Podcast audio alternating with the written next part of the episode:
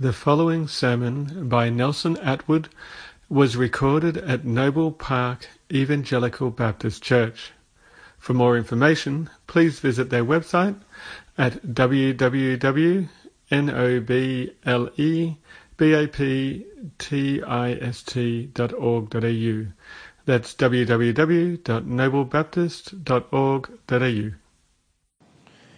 What I want to talk about tonight was the omniscience of God. God's knowing everything. And, and I didn't I didn't think about it when you were talking initially, but as you finished up, I realized just how well they dovetail together. When I was a kid, my mom used to uh, would make uh, cookies or chocolate crackles. Does, do people still make chocolate crackles in Australia? Oh man, I haven't had a good chocolate crackle in I don't know how long. I know what you're thinking too. Hasn't been that long. but my mom used to put a box of crackles out, and, and, and somebody in the house, I'm not saying who it was, it might have been me, it might have been somebody else, uh, would always be stealing chocolate crackles out of the tin. And uh, one day my mom got even. She, she thought, you know, I threaten life and limb. Uh, whenever I ask, nobody's taken them, but somehow the, the, the, level just dropped dramatically when she made chocolate crackles. And so one day my, my mom got even. One of us, who will remain nameless to preserve and protect the guilty, uh, snuck in there and pulled the lid off the tin and went to take one. And as I looked down, right across the top, my mama put a piece of paper in the thing, and all it said was, Thou, God, seest me. And I knew in that absolute moment that, and I, and I sat there and I wrestled. I thought, you know, can, I mean, God can't be everywhere. He can't be looking, surely he's busy in, you know, Afghanistan or Uganda or somewhere else that needs him more than here. And maybe I'll, just, and I wrestled and I knew, I knew that God could see me. And that verse, that little story, or the, the, the phrase, the verse, Thou God seest me, is really what the God's omniscience is all about. We're looking at, in this, these evening services, who is God? What's He like?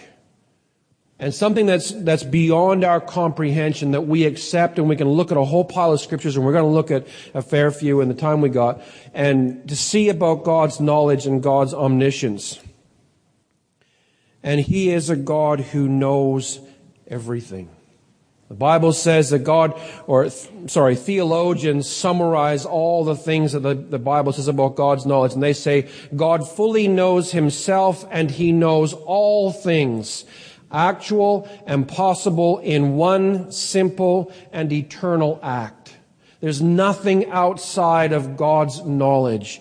Elihu said in Job 37 that God is the one perfect in knowledge. John said in 1 John 3:20 that God is greater than our heart and knows all things. In 1 Chronicles 28:9 it says the Lord searches all hearts and understands every intent of the thoughts. If you seek him, he will let you find him, but if you seek him, he will reject you forever.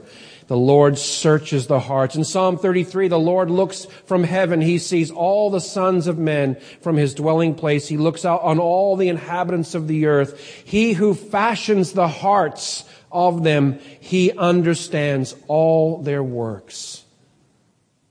There are depths and corners and nooks and crannies in your heart that not even you know and understand. The Lord searches the very depths of those hearts. He knows everything about them. God fully knows himself. It's an amazing fact since God's own being is infinite. And only He who is also infinite can know Himself in every detail. You and I don't even know ourselves to the detail that God knows us, but beyond that, in an infinite reach, He knows Himself in an infinite detail. 1 Corinthians 2 says, For the Spirit searches everything, even the depths of God. For what person knows a man's thoughts except the Spirit of the man which is in him? So also no one comprehends the thoughts of God except the Spirit of God. God's knowledge originates within himself. He didn't learn anything. We all struggled. You struggled with math. I struggled with algebra. You all struggled with something to learn something. God didn't learn anything. He's always known everything fully and completely. He doesn't reason facts and figures to arrive at a, a, different formula. He just knows it all inherently within himself. The Bible says in Isaiah 40, who has directed the Spirit of the Lord or as his counselor has informed him? With whom did God consult and give him understanding? And who taught God in the path of justice and taught him knowledge and informed him of the way of understanding? And the implied answer is nobody he taught our God. He knows it all. His knowledge is complete. Here's one, just one simple thought from Isaiah 40 again. Lift up your eyes on high and see who has created the stars.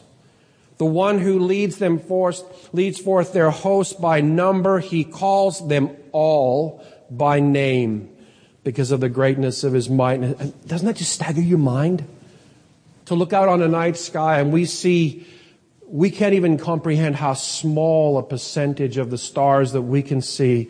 And God, if you will, puts his hand out and takes the stars by hand and he leads them out like a Sunday school teacher with her little class and leads them out and he calls them all by name. Here you go, Plurius and Arcturus and uh, all the other funny names they give stars. I don't know why they give them funny names, but they do. And he names them all by name and he knows every single one. He doesn't go, hey, you, the, the bright one over there, come here. He knows them all by name. We can't even begin to count the depth of the stars of God. He knows them. His knowledge is absolutely complete. God knows things hidden from human understanding. Ken Ham. You guys know the name of Ken Ham? Creation. Yeah, you'd know him for sure. I think he's a Kiwi, is he not? Queenslander. Okay, even better. So, he said something years ago that I never forgot. He said, no matter how much you know, there's an infinite amount that you still don't know. So no matter how much you know, you don't know how much you don't know. So face it, you don't know much at all. And that's exactly right. You say how pessimistic a thought, but you know it's absolutely true. Our minds cannot comprehend how much we don't know. But God knows everything that's even hidden from human understanding. Scientists are pretty smart fellows. I'll give them that. They can figure out some pretty complex things. I've been watching a bit of a biography on Einstein, and his brain was something out there compared to my poor carpenter brain. But you know what? The Bible says that God knows things hidden from human understanding. The secret things, Deuteronomy 29, 29, the secret things belong to the Lord our God, but the things revealed belong to us and to our sons forever. God knows all things actual. That means all things that exist and all things that happen. In Hebrews 4 it says, there is no creature hidden from his sight, but all things are open and laid bare to the eyes of him with whom we have to do. That was my downfall with the chocolate crackles because everything was laid open and bare. He saw me as I was in the cupboard looking around to make sure nobody else could see me, but God still could see me. God knows the future. He is the only one who can say in Isaiah 49, remember the former things long past, for I am God and there is no other. I am God and there's no one like me, declaring the end from the beginning.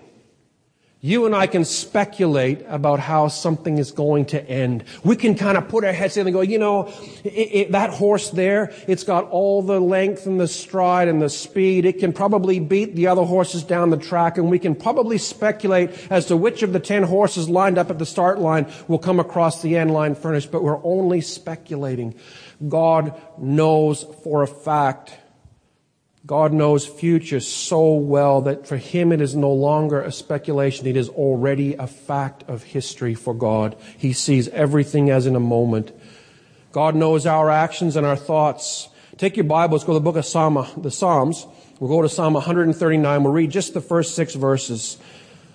This great Psalm of David, and, and it's titled in my Bible, a little subheading there, God's omnipresence and God's omniscience and they go together hand in hand. Actually, we'll read the whole psalm because it's worth it. 24 verses. It won't, won't hurt us. He says, O Lord, you have searched me and known me. You know when I sit down and when I rise up. You understand, sorry, my, understand my thoughts from afar. You have scrutinized my path and my lying down and are intimately acquainted with all my ways. Verse four. Even before there is a word on my tongue, behold, O Lord, you know it all. You have enclosed me behind and before. You laid your hand upon me. Such knowledge is too wonderful for me. It is too high. I cannot attain to it. Where can I go from your spirit or where can I flee from your presence? If I ascend to heaven, you are there. If I make my bed in Sheol, behold, you are there.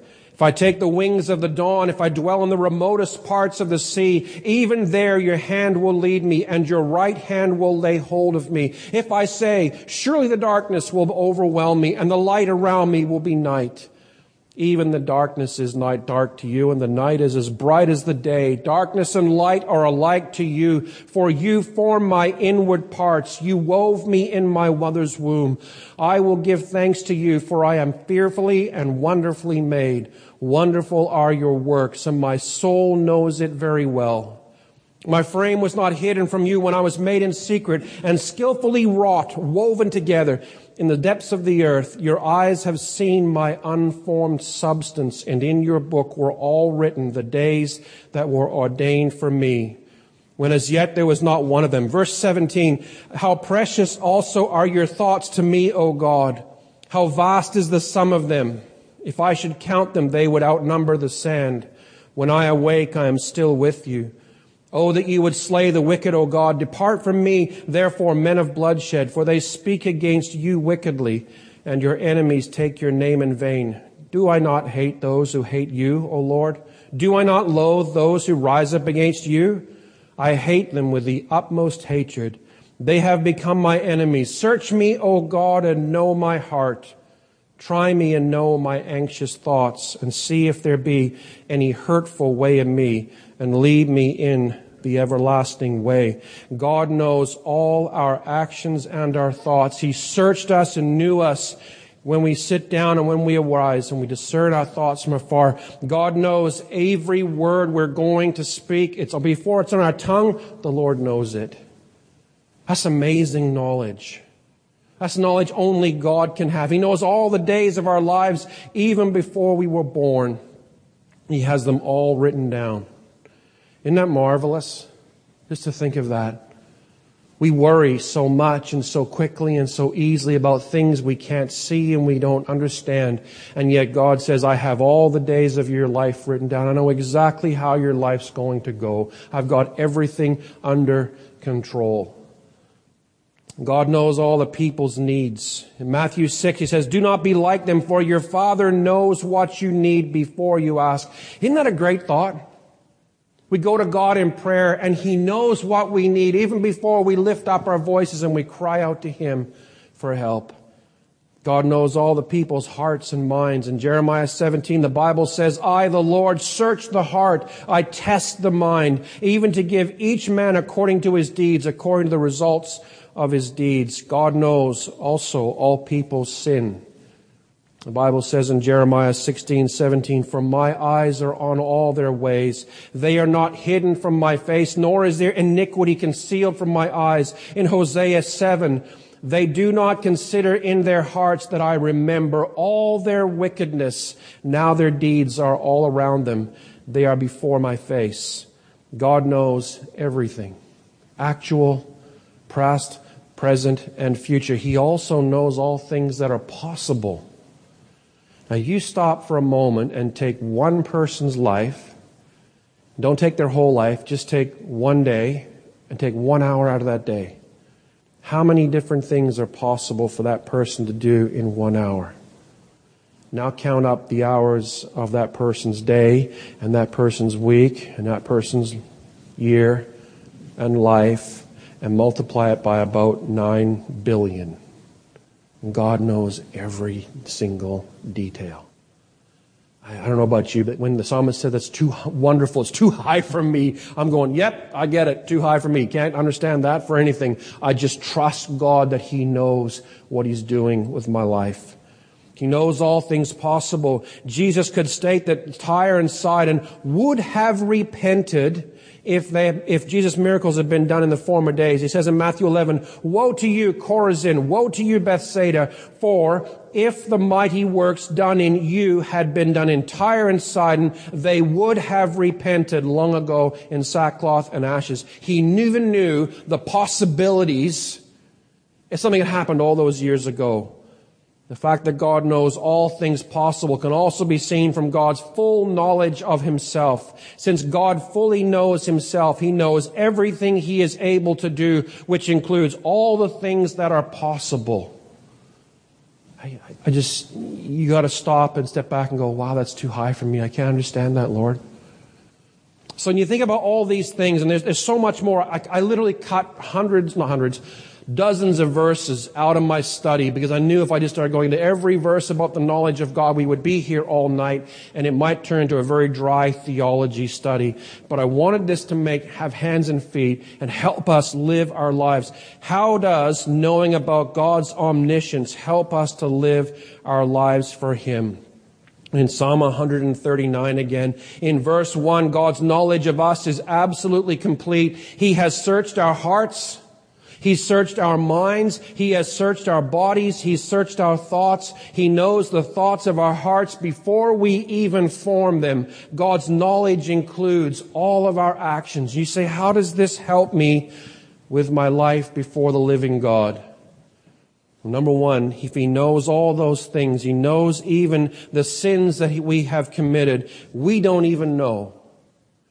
You, you want to know about the grace of God? Think of this. You think, what a gracious God that He forgave me. And I know something of my sin that He forgave me for. But in the grace of God, He didn't tell me all my sins. I, I, couldn't stand, I couldn't bear the weight of knowing all those sins were, and yet He forgave me all of those things. That's grace. That's grace beyond a level that we, we just can't get our hands around. We just have to stop and look up to God and say, wow, what an amazing God you are. But you know what? We cannot deceive God. You can walk into this church and you can walk into some other church and you can deceive everybody in the room. I can put on my preacher face and my preacher outfit and my preacher shoes and grab my preacher Bible. I can show up at church and I can do all the right things. I can say all the right things. I can sing all the hymns. I can shed occasional crocodile tear and everybody will be convinced, wow, what a spiritual guy that guy is. But there is one I will never deceive. He sees my heart. He knows what's truly going on in here. And my plea with us all is to be absolutely open and honest with God, to pour out our hearts to God in full honesty. You can't hide it from Him. He already knows every intimate detail about you. All He longs for is us to agree with Him and say, You're right. I'm a sinner. But you're God and you're gracious and you've forgiven me because of what Jesus did. You'll never fool God. And beyond that, because God knows all, past and present, future, actual and possible, and because we know from Romans 8:28 that God is working everything for our good. The Bible says we know that God causes all things all things to work together for good to those who love God, to those who are called according to his purpose. And because God is intimately acquainted with us in every single detail, we can trust him. You want a reason to have faith in God? God knows everything. He knows the end from the beginning. He knows every single detail of your life. And some of us wrestle about where God is taking us and what God is doing with us in our life. Why are we such, we struggling? We think, I don't know, I can't, I don't know if I can handle this problem. I don't know if I can handle this future. I don't know if I can handle where it looks like God might take me. Whether it's Afghanistan and Uganda or Australia or wherever. Maybe it's a cancer ward. Or maybe it's palliative care. Or maybe it's something else and we wrestle. But when we realize that God is intimately acquainted with every single detail of our lives. He knows everything actual and possible, past, present, and future. He knows every detail of every cell of your body. We can let go and say, God, you have everything under control. We can trust Him with our family. We can trust Him with our health. We can trust Him with our finances. We can trust Him with our future. We can trust God to keep His promises. Did you ever think? It's, I just thought of it when I was studying before this afternoon. God knows everything. So when God makes a promise to you, how likely is it to come true? 100%, right? So when the Bible says, For I am confident of this very thing, that he who began a good work in you will perfect it or complete it until the day of Christ Jesus, I can take that promise as absolutely fact. In fact, God doesn't even see me as I am. He sees me as I will be in Christ. He sees that work is already perfectly done. All the things He's taken us through to shape us and fashion us. It's like uh, Michelangelo. He was given a huge block of granite. Told to carve something out of this block of granite, Michelangelo. And so he hummed and hawed and he stood around, and he stared at it and he wondered and he wandered for a while and he, he made some sketches and he scratched them out. And finally he had this idea. He climbed up on a ladder and he started taking his big hammer and chisel and he just started pounding away and he whacked away and great big chunks and shards and splinters of granite of flying, marble flying in every direction. And his assistant's like, whoa, Mike, what you doing? And he says, oh, I got it figured out. And he knew exactly what he was doing. And as hard as he smashed away, he kept going and kept going and kept going because he had a perfect idea in his mind of exactly what he wanted to sh- shape out of that piece of marble. And it was that famous statue of David. Massive. I've seen a copy of it uh, in a museum somewhere. Huge thing. It's beautiful, perfectly formed. The muscles are so lifelike you wish you think it's going to flicker in a moment. And he knew exactly what he was doing. And as the chips and shards of marble are flying in every direction, Michelangelo, like the master craftsman, knew what he was doing. What's the point? The point is that God uses sometimes big, heavy hammer blows to drive away splits of granite from your life because he has something in mind to shape you and make you into his image, into the image of Christ. And he knows exactly what he's doing. See, I don't like it when I got knee problems. I don't like it that I got a heart issue. I don't like it that I've got blood pressure. I don't like it that my hair's growing gray. I don't like it that I've got all these struggles and issues in my life. Listen, God knows every detail about you. He's got it all under control. He knows exactly what He's doing. Trust Him. Let go of the anxiety and trust the Lord. The third thing I wanted to point out to you tonight, because of God's omniscience, we can be in constant prayer. Now, this is one of those things that theologians and students of theology bash around and, and struggle with. If God is omniscient, if God knows everything, if God knows the end from the beginning, why pray? Why go to God in prayer if He already knows what He's going to do? Isn't it a use like a little child clamoring around his father's knees and banging on, Daddy, Daddy, Daddy, I want to do this, or Daddy, Daddy, I want to do that? Aren't we just annoying God when we pray? It's one of those things that we wrestle with. How do we understand our responsibility and God's call on us to pray if God knows every single detail about what He's doing in our lives? And someone described it uh, like this. I think it was D.A. Carson. He said, God uses our prayers as part of how He brings about what He has in mind. You say, how does that work? Think of it like this. A father has a little boy. I happen to have three of them. Well, not so little anymore, but when they were younger, I knew what they wanted. And you know, I, and I had plans and designs for my boys. I knew what I wanted to give them for their birthday. And you could imagine this father going out and he sees this perfect gift for his son. And maybe in two or three years' time, he knows that that son will be able to use that, and with his abilities and talents, he could make something great with that particular gift. And so the father buys the gift and he tucks it away somewhere safe and he hides it where the little boy can't find it. And then he begins to put inducements around to, to just nudge the little boy. And one day the little boy comes and says, Daddy, what I really want for my fifth birthday, or I say 15th birthday, what I really want for my 15th birthday is a 21 speed mountain bike and it's gotta be red. And you know, if it has those big knobby tires and it's got all the other fancy, it's got the hydraulic brakes and all that other stuff. And the dad goes, you know, son, we'll see. That, that's possible. And the old man already knows. He's got exactly that hidden away in the closet. You see, the father knew what he wanted to do with his boy. And he had it all planned out, and he put those inducements in the way to guide his son. So one day the son would cry out, Daddy, give me that bike. You know, God puts inducements all along the path of our life so that we'll cry out, Daddy, help me. Father, use me. Father, change my friend. Father, work in the people in this church. So we start to pray and we pray in accordance with God's will and He knows what He has in mind and He begins to unfold and answer the prayers. And you say, my prayers are still pointless. No. Because in the sovereignty of God, He is using our prayers and He, as we shape ourselves, we're being made more like Christ. We begin to pray in agreement with God's will. And as we pray in agreement with God's will, He just delights to go, here you go.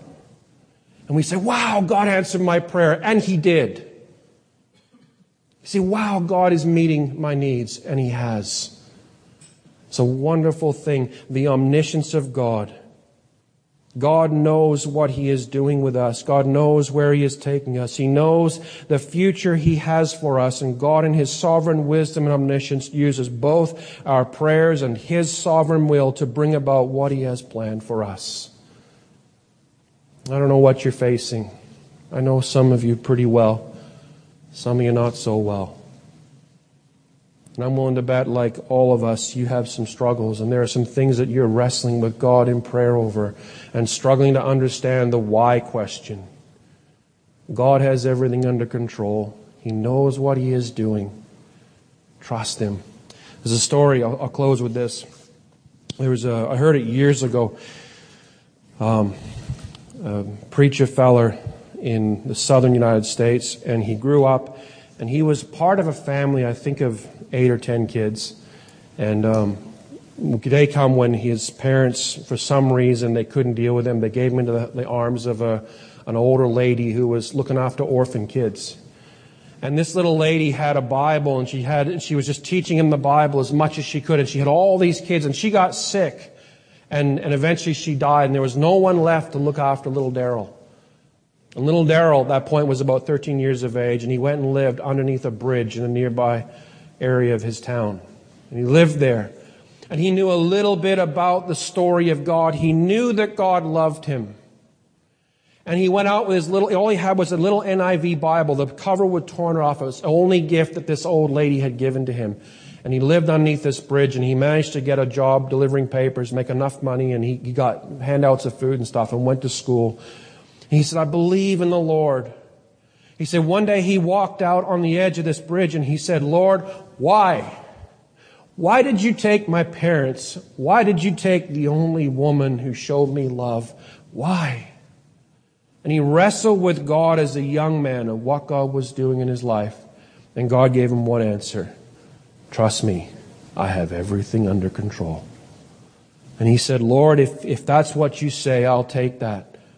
And he went back and he trusted the Lord and he went to high school and he graduated the top of his class and he got a job out of high school and saved enough money to go to Bible school and go to seminary, and he got a, I believe, a doctorate in some form of theology.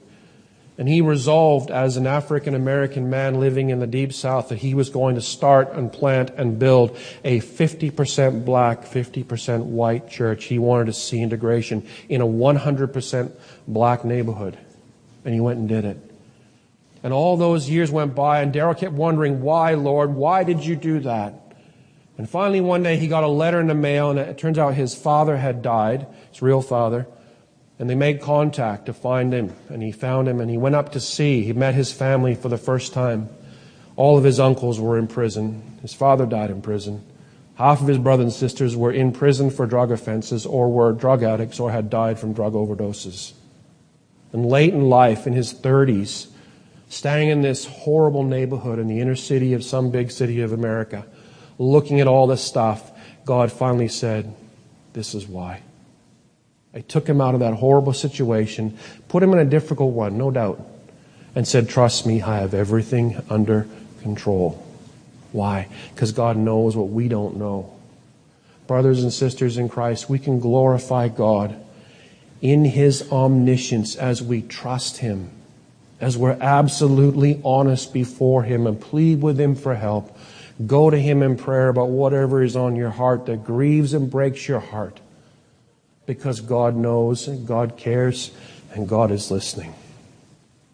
Amen. I think we have another song, but just for the sake of time, we'll just leave it be. Let's pray.